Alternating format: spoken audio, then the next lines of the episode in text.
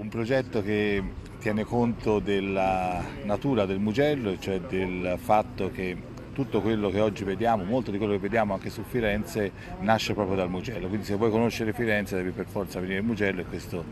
Terre degli Uffizi è un progetto che mira proprio a questo.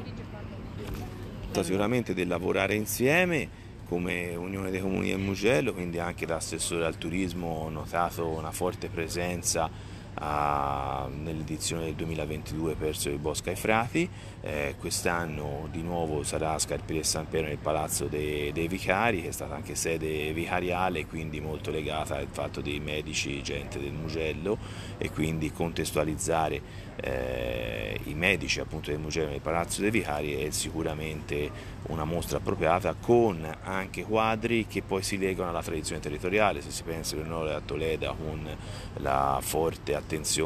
alla parte della coltelleria di Scarperia piuttosto che pensa a Bianca Cappello che fu addirittura la prima ambientazione di rievocazione storica del corteo storico di Scarperia del 1953 quindi eh, anche la scelta dei quadri e delle opere è molto importante per, per, eh, per il nostro territorio perché comunque legate, poi Bianca Cappello veniva dalla chiesa di Olmi e quindi a maggior ragione.